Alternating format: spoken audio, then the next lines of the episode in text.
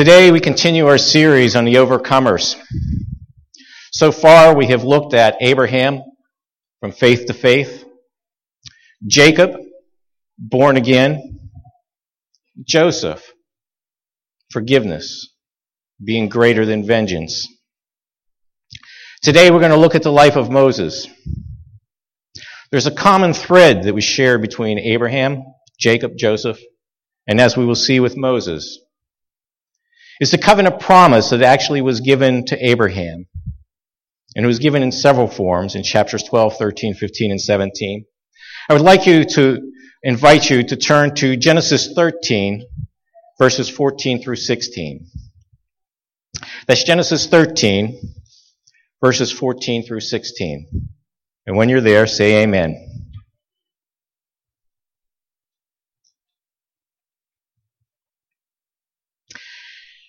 And the Lord said unto Abraham, this was after Lot was separated from him, Lift up now thine eyes, and look from the place where thou art. Look northward, and southward, and eastward, and westward.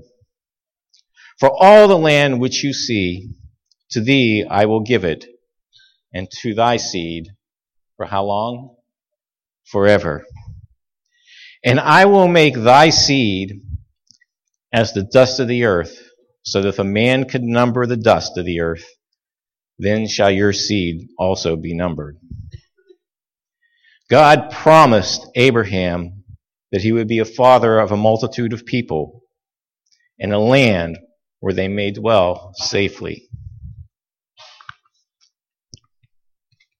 We ended our story with Joseph in him, in one of the most powerful scenes I think there can be in scriptures behind a cross, and that is his forgiveness to his brothers after they had betrayed him and he had suffered.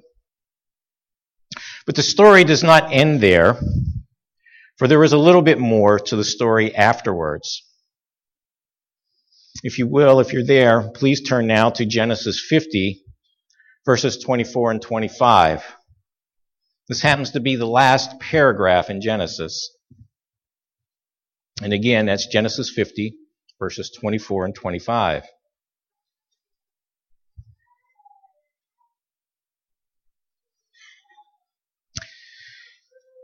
And Joseph said to his brethren, I am what? Dying. But listen to his next words that he speaks.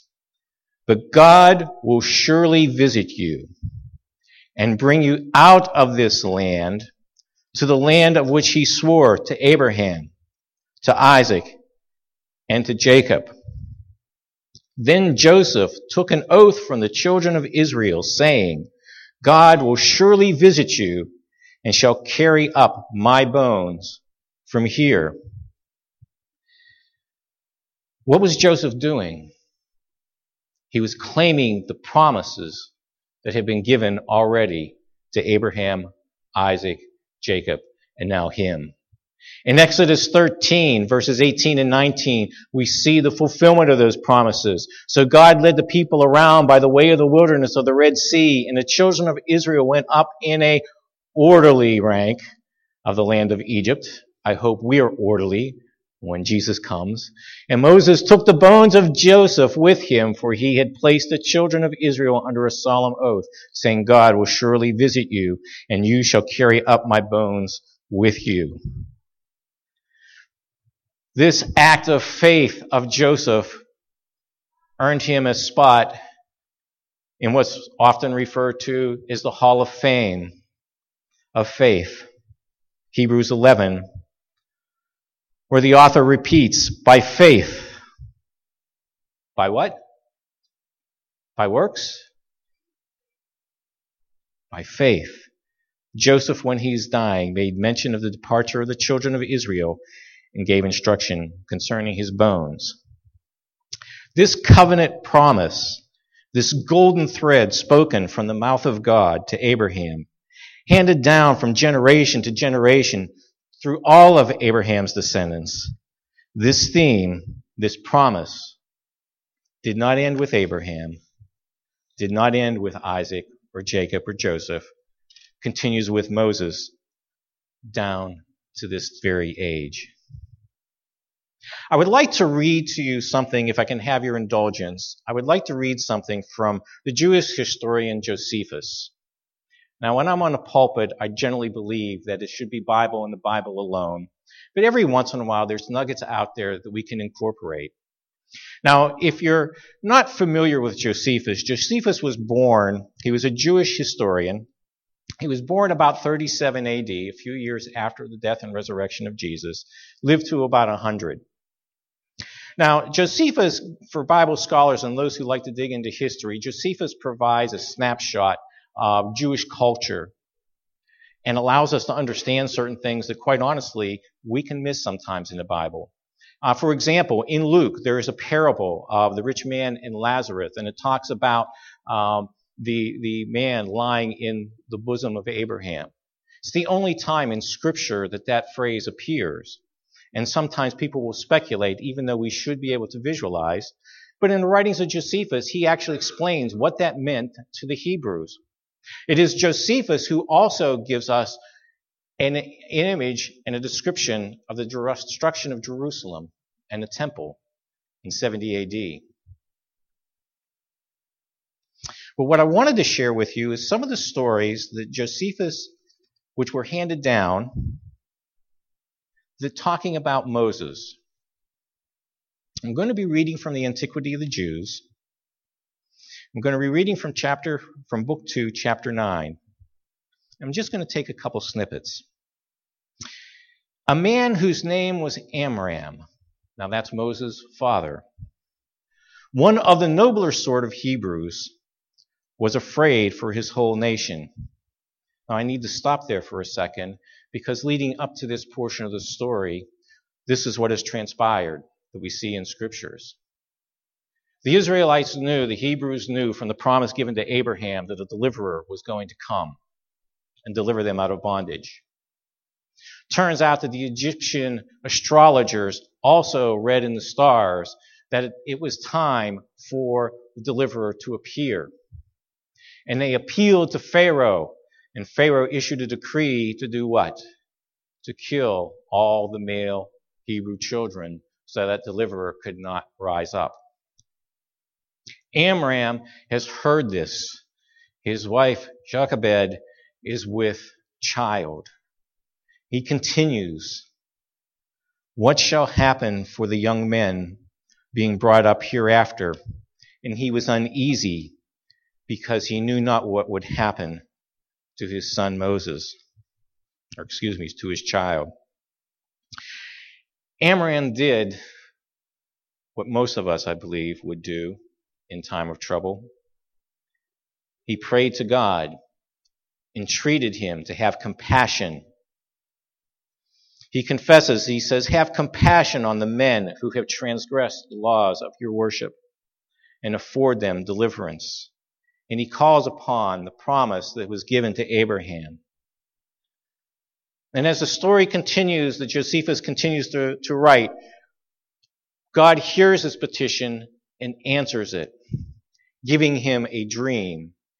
And in the dream, he declares God has mercy and was moved by his supplications and told him not to despair. God informed Amram that through his son, God would deliver the children of Abraham. Now, how much of this was shared with Moses as he was being brought up? Whether this is true or not, or is it folklore handed down mixed with truth, we don't know. What we do know is from scriptures. I'm going to pick up Moses' story at the age of 40. Remember that he was raised by the Egyptian princess, the daughter of Pharaoh raised amongst the Egyptians and taught by them, as well as by Jochebed. At the age of 40, Moses visits the people. Seeing them mistreated, we know the story, Moses decides to do what? He decides to take matters into his own hand. And of course, when we get into trouble, we don't do that, right? We don't try to fix it. The story evolves, we know it, that Moses winds up killing the Egyptian. What was he thinking? Did he see himself as a deliverer? Did he see himself in terms of where the Hebrew brothers would see him as a deliverer as well, and perhaps raise up and take up the sword and follow him? We were reminded that it's not by might but by power, but by my spirit that the Lord of hosts will deliver his people. What Moses did not realize at that point is, is that his life was about to change in quite dramatic fashion. The next day, Moses returned to his people, and this is what they said to him Who made you prince and judge over us? Do you intend to kill me as you killed the Egyptian? So Moses feared and said, Surely this thing is known. Fear gripped Moses, and he fled to his life, for his life, went to the land of Midian. We too must remember that we live in a sinful world. Bad things can happen to us. In a blink of an eye, when things are going well, our lives can change just as dramatic as it did for Joseph, or excuse me, for Moses. Not if it happens, but when it happens, how do we as individuals react? How do we interact with our loved ones and those who care for us, the ones that are closest to us? And more importantly, how do we interact with God? Do we allow fear to grip us and run like Moses? Or do we praise God like Job did? Do we rail against God? Or do we approach God with a contrite heart? Do we share our feelings honestly with God? Do we tell Him how much we are hurting do we tell him how we do not understand what, why this is happening? We need to remember that David was always honest with God, brutally so sometimes, and yet he was referred to and called by God himself a man after God's own heart. Why? Because he was honest with God. We must think about this when we go through our own trials and tribulations. I'd like to pick the story back up. Now let's go to Exodus 3, beginning with verse 1. And this is now, Moses is now 80 years old, 40 years in Egypt, 40 years in Midian as a shepherd. And we know the story pretty well the burning bush. When you're there, say amen. Now Moses was tending the flock of Jethro, his father in law, the priest of Midian, and he led the flock back to the, of the desert and came to Horeb, the mountain of God. And the angel of the Lord appeared to him in a flame of fire from the midst of a bush. So he looked and beheld, the bush was burning with fire, but the bush was not consumed. Now, I'm going to take a little divergence here I remember coming into the faith, I did not grow up with an understanding that Jesus was eternal, that Jesus was in heaven from the very beginning. And I can remember hearing people sharing and saying that Jesus was in the burning bush. Jesus was that angel of the Lord. And I kept saying to me, myself, no, God was there. Well, both answers are correct. What I want to draw our attention to is how Moses reacts to this wondrous sight. Moses sees it and he says, Now I will turn aside and see this great sight. Why does the bush not burn? So when the Lord saw that he turned aside to look, God called him from the midst of the bush and said, Moses, Moses. And he responded, Here I am. When God wants to get the attention of someone, it's not unusual for him to call out the name twice. In fact, it happens eight times in scriptures. It happened with Abraham, happened with Jacob. And notice what Moses does. He responds, Here I am. When God calls us to serve Him, how do we respond? Do we say, Here, send me? Now, there's another question I want to ask, and this is one I cannot give you the answer to, that you will have to seek out for yourself. I want to draw us back to the statement where he said, excuse me, let's continue. Reading in Exodus 3, verse 5 and 6. Then he said, Draw, do not draw near this place. Take your sandals off your feet, for the place where you stand is holy ground.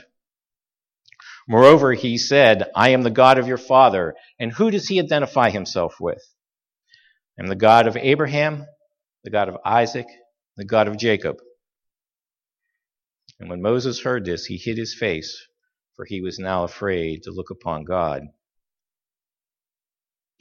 Key point that we want to understand is God reveals himself to Moses as a personal God, not someone aloof. He is the God of Abraham, the God of Isaac, the God of Jacob, the God of you, the God of me. God is not ashamed of us, but wants to draw near to us. So, where did things go wrong? Where did our understanding of the true character of God go astray? We know the answer. And now I want to touch on that point that I kind of got to a little bit too soon in my sermon. Going back to verse 5, he says, Do not draw near this place. Take off your sandals off your feet, for the place where you stand is holy ground. What does it mean to be holy? Now, it's interesting we don't need to be Bible scholars and know the original language, Hebrew and Greek. But if you're familiar with um, concordances and occasionally like to look up words, sometimes you can get some interesting insight. Someone once compared the difference of looking in the Bible and in English and the Bible in its original language, saying you get the basic outlines like a black and white TV, but when you actually see it in the original language, you see it in full color. You still get the outlines, but there's some added things. Turns out that the Hebrew words for holy and sanctified are almost identical. In the transliteration, one is Kodesh and the other is Kadash. Simple change of a letter from an O to an A. For the Hebrew, to be holy, it means something is sacred, something is consecrated, it's rare, and it's pure and therefore is to be treated differently. Sanctification simply means to set aside something for a holy use. It is often stated that sin cannot exist in the presence of a holy God. God himself told Moses that no man can see his face and live. So when Moses was standing in the presence of God on holy ground, was Moses holy? Remember the story of Nadab and Abihu. They offered profane fire, and what happened to them? I'll read carefully what Moses said in Leviticus 10:3. Then Moses said unto Aaron, This is what the Lord spake, saying, I will be sanctified, meaning holy, in them that come nigh me, and before all the people I will be glorified. And when Aaron heard this, he held his peace. There's a valuable lesson for us, all of us, to learn. We should not treat that which is holy as common, nor should we treat that which is common holy. And my caution to myself And if you can learn from it as well, too. We have a tendency to think of that about the Sabbath. It was the first thing that God sanctified, made holy in scriptures. We would be tempted to throw stones at those who we believe worship on the wrong day. But is it possible for us to worship the right day and still be wrong? Treating that which is holy and treating it as common as we thumb through our phones to see what the latest basketball score or what my friends are saying. Our bodies are here, but our minds are far away. How many of you are familiar with David Asscherick? A few of you. Um, he speaks fast, doesn't he? Those of you who know him. Northerner, I guess you would sit back and say. And as I was thinking about this concept, I, I remember a story that he once shared. He was very new into the church. He was getting ready to board a plane. And as he looked on those around, he noticed that the plane was being was was going to be filled with Orthodox Jews. They were getting ready to go to a holy convocation. Now David Asscherick was new in the faith, and so he's excited about his faith. And he decided, he goes, do I say something to them? And so finally he, he mustered up the courage and he turns around and he says to the man standing near him, he goes, you know, I keep the Sabbath too. Now, if you've ever seen the pictures of an Orthodox Jew with their hat and their beard and their, they're, they're very emotionalist as well too, this stoic face. And David recounted how this man just looked at him in the eyes and said, there are 612 other laws in Torah. You must be a seventh day Adventist.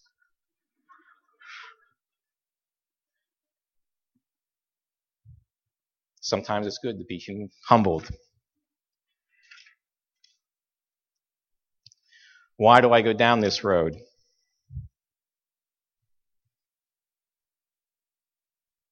We're reminded of Moses, even after being in the presence of God, was not perfect. He still had to deal with human flaws. His first failure that he had to endure was on his way to Egypt. I'd like to read something from James 3:1. Strong counsel. Let many of you not become teachers, my brethren, knowing that such we will incur a stricter judgment. The more given, the more expected. With that in mind, and with the story we just covered, let us turn to Exodus 4, verse 24. That's Exodus 4, verse 24.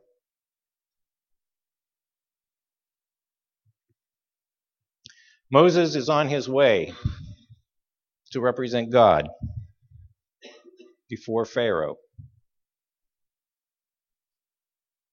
And beginning with verse 24, it says, It came to pass on the way at the encampment that the Lord met him and sought to do what? To kill him. Now, to the unbeliever, what does this portray of God? Think about this. Moses has stood in the presence of God. He's been given a great commission. He's been shown wonders even while he was there with God. Remember when he was sitting there and he was trying to weasel his way out and sitting back and saying, No, I'm slow of speech and they won't believe me. And, and God showed him one. He says, Take your hand, put it into your bosom. And when he pulls it out, he saw death, leprosy. But when he put it back in, it was then healed. So why is it that Lord is now his chosen messenger, not man's chosen messenger, not someone who says, I will do, but God's own chosen messenger? He seeks to kill him. Let us continue.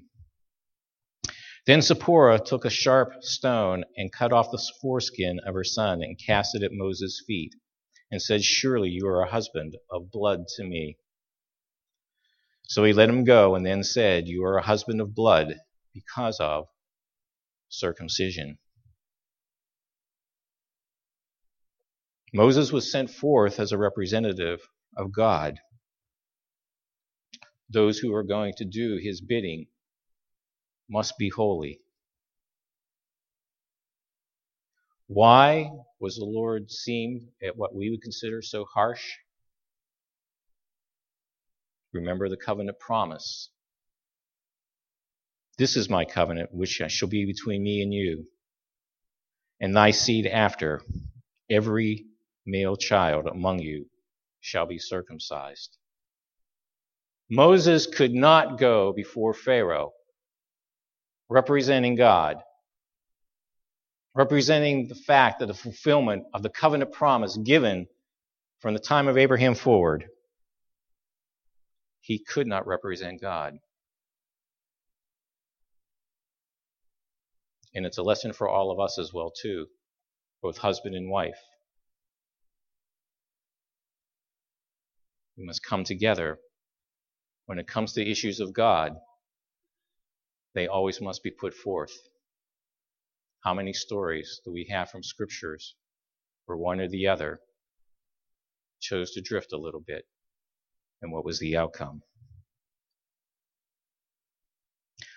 When God gave the covenant promise to Abraham, he states, My covenant shall be in your flesh for an everlasting covenant. That command still stands today, but it actually has a higher calling because now we are called to have circumcision of what? Of the heart. A character change. And so that brings me to our scripture reading today. Flash forward now to Numbers 12, verses 1 through 3. It's Numbers 12, 1 through 3. Now, as you're turning there, I got to share that, that of all of the sermons preparing in this series of the overcomers, I will tell you that preparing Moses was the absolute most challenging one. Abraham was easy. Jacob was easy. My namesake was easy. Even preparing David was easy to come. But Moses actually was a challenge for me because there are so many lessons that we could learn from. How could I narrow it down to one that would apply? That we could take and apply to ourselves. They're all good messages. And so, beginning with Numbers 12, verse 1, and Miriam and Aaron spake against Moses because of the Ethiopian woman he had married, for he had married an Ethiopian woman. Now, Josephus records that when Moses was in Egypt, the Ethiopians had come and waged war with the Egyptians, and the Ethiopians had won a great battle. And he goes on to record how the Ethiopians were actually outraged at the Egyptians. Not only had they won a great battle, but they felt that the men in battle had not acted courageously. And so they sought to wipe out Egypt. The story goes that Josephus recounts is that Moses approached Pharaoh and said, I will lead the Hebrew people against the Ethiopians. Now, if this story is true, you can only imagine what Pharaoh is thinking. Cool, I can get rid of two birds with one stone and get rid of the Hebrew people and Ethiopians. And so he allows them to go. Supposedly, in that, Moses wins a great victory, and part of it was is that in the peace agreement, he married an Ethiopian princess. Now, I don't know if this is the true story behind it. What we simply know is this in scriptures, and this is the point that God wants us to understand. Miriam and Aaron spoke against Moses. And they said, Hath the Lord indeed spoken only by Moses? What is being exhibited here? You see a little pride, perhaps? Has he not spoken also by us? And the Lord heard it. And now, this next statement now the man Moses was very meek, some scriptures say humble, above all men which were upon the face of the earth. We know what happened with Miriam. She was struck with leprosy. Aaron and Moses both pleaded with God, interceded for her. She was set outside the camp for seven days and healed. The whole sermon could be about just this one story. There's many questions. Why did Miriam and Aaron speak against Moses in the first place? Why did God strike Miriam and perhaps not Aaron? Remember, at the time, Aaron was high priest. And what does it mean to be meek, to be humble? Now, the man Moses was very meek above all men which were upon the face of the earth. This is another one of those instances where the Hebrew actually adds a little bit to this. We get the general picture. But in the Hebrew, if God wanted to emphasize something, he repeated the word twice. For example, on the day you eat of it, you shall surely die. In the Hebrew is you will die, die. We don't think that way, and so the translators, you know, put it into our thinking patterns. The process is the same. But interestingly enough, in the Hebrew, not only does God say he is humble, not only does he say he is humble, humble, but he says he is very humble and humble. Which means he is gentle, modest, lowly, poor in spirit. What did Christ say? You know, we've looked at so many of these stories and we see foreshadows of Christ. And one of the most beautiful foreshadows of Christ in his character is revealed in that statement right there. In Matthew 11, Jesus says, Come unto me, all ye that labor and are heavy laden, and I will give you rest. Take my yoke upon you and learn from me, for I am what? I am meek and lowly in heart, that you may find rest in your souls. For my yoke is easy, my burden is light. The gospel message, which has been preached since the Garden of Eden, is all about Christ, about his love, his compassion, his mercy, his tenderness, his kindness. When we, when I, witness to others, what image of God are we portraying? Or perhaps betraying? Does the gospel message that we present to the world pass the eye test?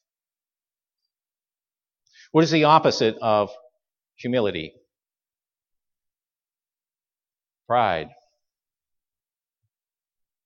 For you said in your heart, I will ascend to heaven, I will exalt my throne above the stars of God. I will sit on the mount. I will ascend.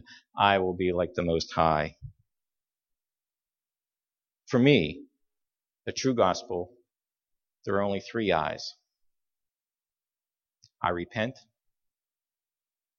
I accept, and I surrender. I confess my weaknesses and repent of my sins. I accept the gift of salvation that Christ purchased for me on the cross, redeeming him unto ourselves, to himself, excuse me. And I resend, surrender myself to his will. For me, any other eye is a false gospel.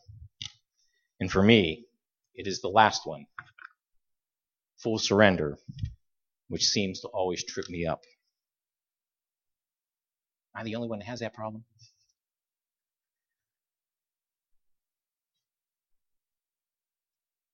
We've looked at the life of Abraham, Jacob, Joseph, and now Moses briefly. It's time now to start bringing together some of the lessons, some of the commonalities that they all shared. Each one of them had unique challenges. Abraham, a man of character, given a promise that he would have a son, but he didn't have a son. He was past age. And then after he's given the son, he is then given the ultimate test. Go sacrifice your special son. We saw with Jacob, Jacob how he had to persevere with God to learn to trust him in His promises and transforming our character. We saw with Joseph the way he was betrayed, having himself to learn humility. Every one of us have challenges. Every one of us have hurts. Every one of us have suffered. Sometimes we suffer because of the things we do. Or maybe I should say I do. I know the rest of you don't do that. Sometimes simply because what? Life happens. We're still live in a sinful world. There are things outside our control. What can we learn by their examples? Well, there are many. Here's my top three. And it's a three letter word. They ran. Now, as I see the puzzled looks on your face, I will say again, they ran. First, they relied on the promises of God. Second, in their dealings with God, they were always honest with Him. They spoke to God in their privacy as He was a friend, as we would speak. When they hurt, they shared their hurt. When they were puzzled and said, You were going to give me a promise, but I, I don't understand. I'm beyond age. How? He didn't doubt God, but he wanted to understand how it was going to be. And the third, they never played victim. They never allowed the circumstances outside to control their life. We can't control so many things in our life.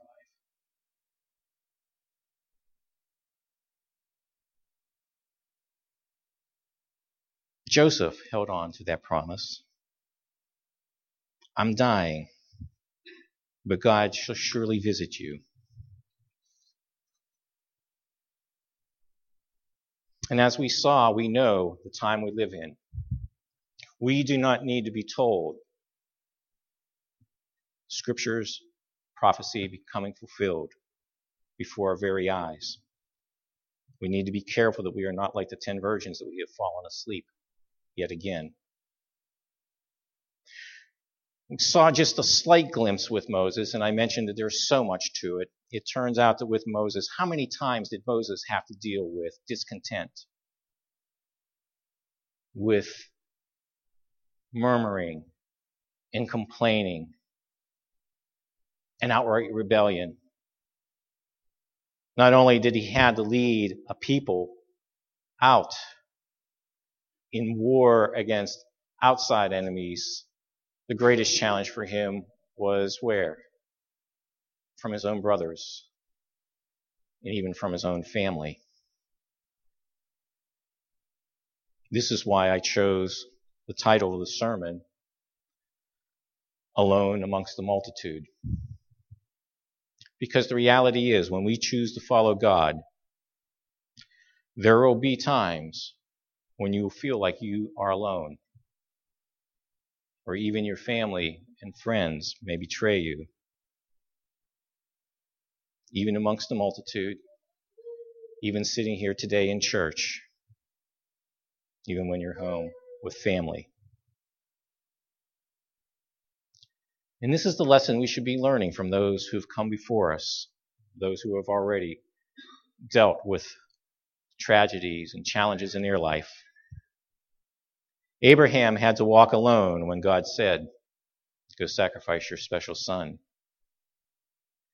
Jacob had to walk alone when he struggled with God, not just over his fallen character, but more importantly, did he trust the promises of God? Because he was next in line. With Joseph, he had to walk alone.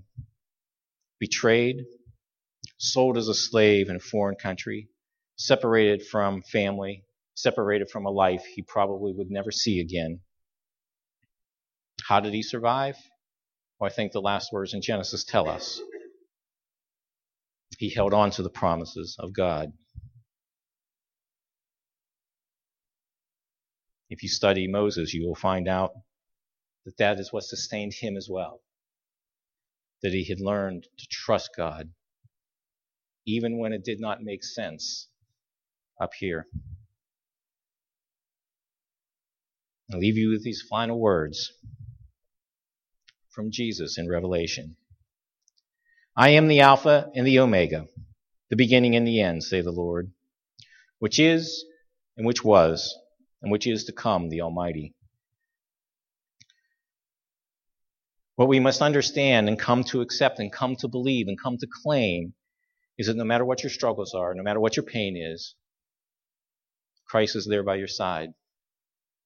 When you see him uplifted on a cross, and you sit back and you think of the past, that which was, and it brings back painful memories, remember that Christ has you covered.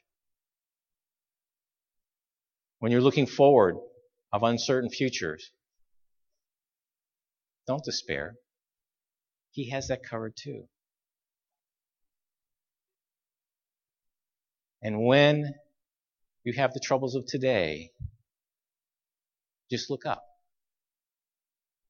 Because guess what?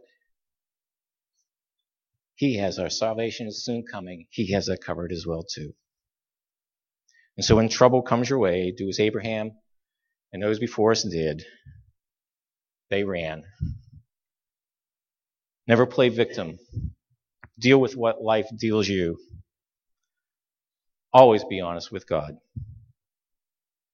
and learn to trust Him on His promises.